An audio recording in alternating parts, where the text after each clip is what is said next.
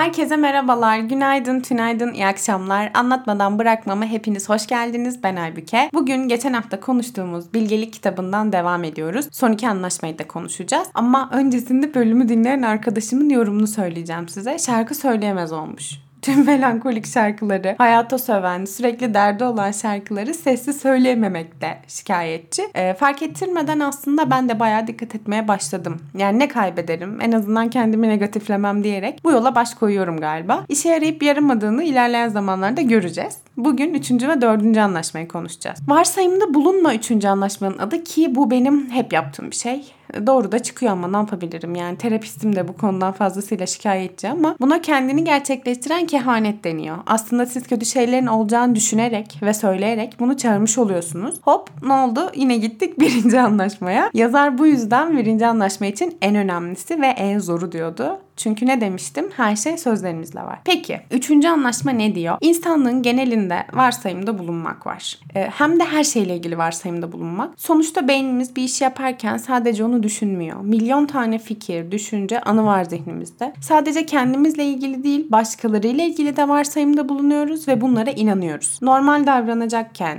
normal düşünecekken, davranışlarımızda varsayımlarımıza o kadar inanıyoruz ki olayı biz berbat edebiliyoruz bazen. Tabii ki bazı olayların berbat olası var. Yani sözün meclisten dışarı o durumlar apayrı durumlar. Hatta yazar burada hiç yoktan yere yaratılan bir drama olarak tanımlıyor varsayımı. Gayet doğru. Hayatımızdaki üzüntülerin ve dramaların kaynağında varsayımda bulunmak var. Bazen gerçeği duymak istemediğimizde ya da gerçekleri öğrenmek için doğru soruyu soramadığımızda başlıyor varsayımlar ve kısır bir döngü bu varsayımların doğru olduğuna inanmak. Bunları düşünmek, doğru olduğuna inanmak, bazen doğru çıktığını görmek. Yazar burada soru sormak, varsayımda bulunmaktan hep daha iyidir diyor. Ben de her zaman belirsiz şeylerden ziyade netliği seven biriyimdir. Hatta belirsizliği seven bir arkadaşım var ve bununla ilgili bir bölüm yapmayı bile düşünmüştüm. Belirsizlik sevmek bana başlı başına korkunç bir şey gibi gelir hep. Ama net olurken ve net bir hayat isterken o ortadaki gri alandaki hayatı ıskalıyoruz. Çünkü hiçbir zaman hayat net değil, e, hiçbir zaman olmadı ve hiçbir zaman olmayacak da. Gerçekliği ve netliği görmemeyi tercih ettiğimizi düşünelim. Yani varsayımlarımıza inanalım. Onların bize beraberinde neler getirdiğine bakalım. Sadece bizim yorumumuza açık davranışlar, düşünceler, görmek istediklerimiz ve duymak istediklerimiz.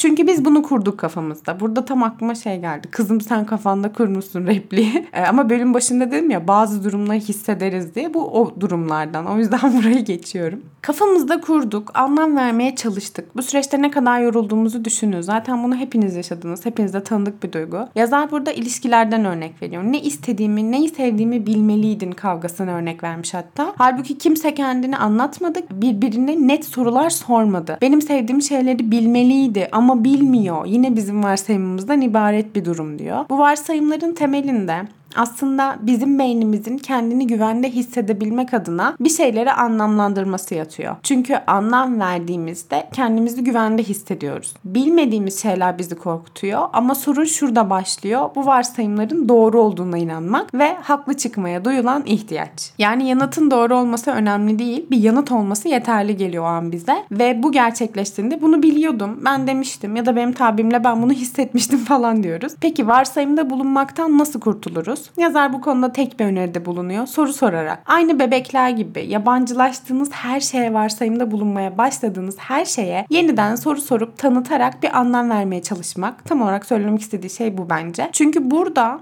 doğru soru da çok önemli. Düzgün iletişimin temelinde varsayımdan kurtulmak ve doğru soruyu sorabilmek. Ve dördüncü anlaşma daima yapabildiğinin en iyisini yap. Galiba tüm anlaşmalar içinde beni en çok gören anlaşma bu. Kaygı problemleri, mükemmelliyetçilik bunun hep yanında gelen sıkıntılar. Ama yazar ilk 3 anlaşmayı kalıcı hale getirmek istiyorsak bu anlaşmayı önemsememiz gerektiğini söylüyor. Dördüncü ve son anlaşma İlk 3 anlaşmanın aksiyonu durumunda teorik bilgilerimizi pratiğe dökeceğimiz yer burası. Celal Kadri Kınoğlu'nun ki kendisine bayılıyorum. Flu TV'de bir sohbetinde şey duymuş. Hiç unutmuyorum hala. Cesaretsiz ve bir şeyleri uygulayamayan insanların toprağın altında yaşadığını ve her şey tam olduğunda dışarı çıktığını söylemişti. Onlar için şey demişti. O zaman orada kal. Öl orada diyorum öyle insanlara. Bu uzun bir süre kafamda kaldı bu cümle. Çünkü benim kolaya kaçtığım yer hayatımda tam olarak burası. Bu tam değil değil. Tam olarak güzel olmadı. Bunun için en iyi zaman değil. Mükemmel zaman bu zaman değil. Bunu yapmamalısın fikirleriyle geçti hayatım. Bu konuda elimden geleni yapmaya çalışıyorum. Mesela burası benim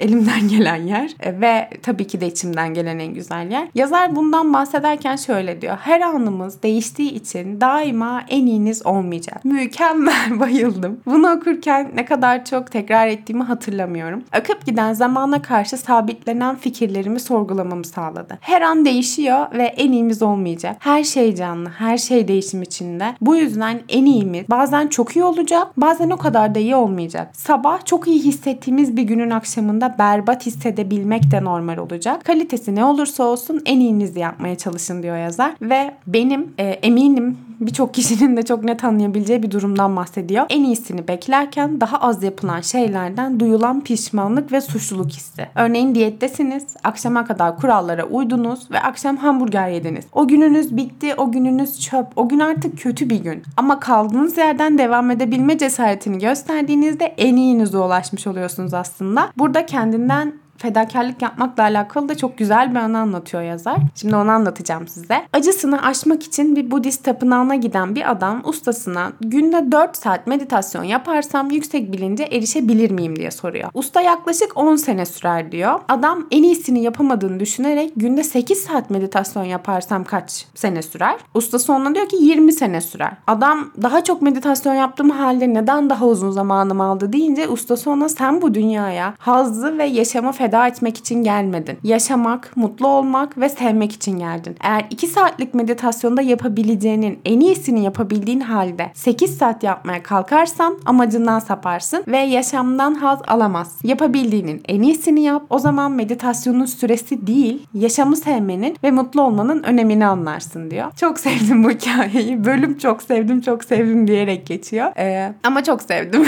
Aksiyon ve hareketlilik içinde yaşamak, e, dolu dolu bir yaşam demek demek ve en iyi yapamadığımızı söyleyen yargıca kulak verirsek aynı bu hikayedeki gibi hayatız kalıyoruz. Söylemesi kolay. Benim yapmakta hala çok zorlandığım bir şey bu. Okudum, anladım, dinledim, araştırdım, uygulayamıyorum. E yapamadım. Yani böyle şeylerden konuşuyoruz aslında ama her şey yavaş yavaş. Yapabildiğimizin en iyisini yaparak ama yaparak, yapmış olmanın verdiği hazzı tadarak. Yazar burada Forrest Gump örneğini vermiş. Demiş ki en azından adım attı ve koşmaya başladı. Ödül beklentisi yoktu. Sadece yaptı. Canlı canlı olmak, risk almak, yaşadığımızı böyle hissetmek. Hatta diyor ki yaşamınızdaki canlılık, üretkenlik ve sevecenlik Tanrı'nın size hey seni seviyorum deme şeklidir. Burayı da çok sevdim. Yani kısacası ilk üç anlaşmayı yapabildiğimizin en iyisini yaparak uygulamaya çalışmak bize anında 100 birim getirmese de 10 birim getirebilir. Ve bu 10 birim bir birimden her zaman büyüktür. Ve yazarın dediği gibi bu dört anlaşmayı yapabilmek için Toltekler gibi savaşçı olmalısınız. Hayatınızın savaşçısı savaşçısı hepimiz olabiliriz. Arada erteleyebiliriz, istemeyebiliriz, hiçbir şey yapmayabiliriz. Bunların normal olduğunu bilerek kaldığımız yerden devam ederek ve elimizden gelenin en iyisini yapmaya çalışarak. Evet bugün sizinle Toltekler'in 4 Anlaşma kitabındaki son iki anlaşmayı da konuştuk. Umarım sizin de zihninizde bir şeyler canlanmıştır. Ee, bana kattığı gibi size de bir şeyler katmıştır. Anlatmadan bırakmam bitti. Sonraki bölümlerde görüşene kadar kendinize çok iyi bakın.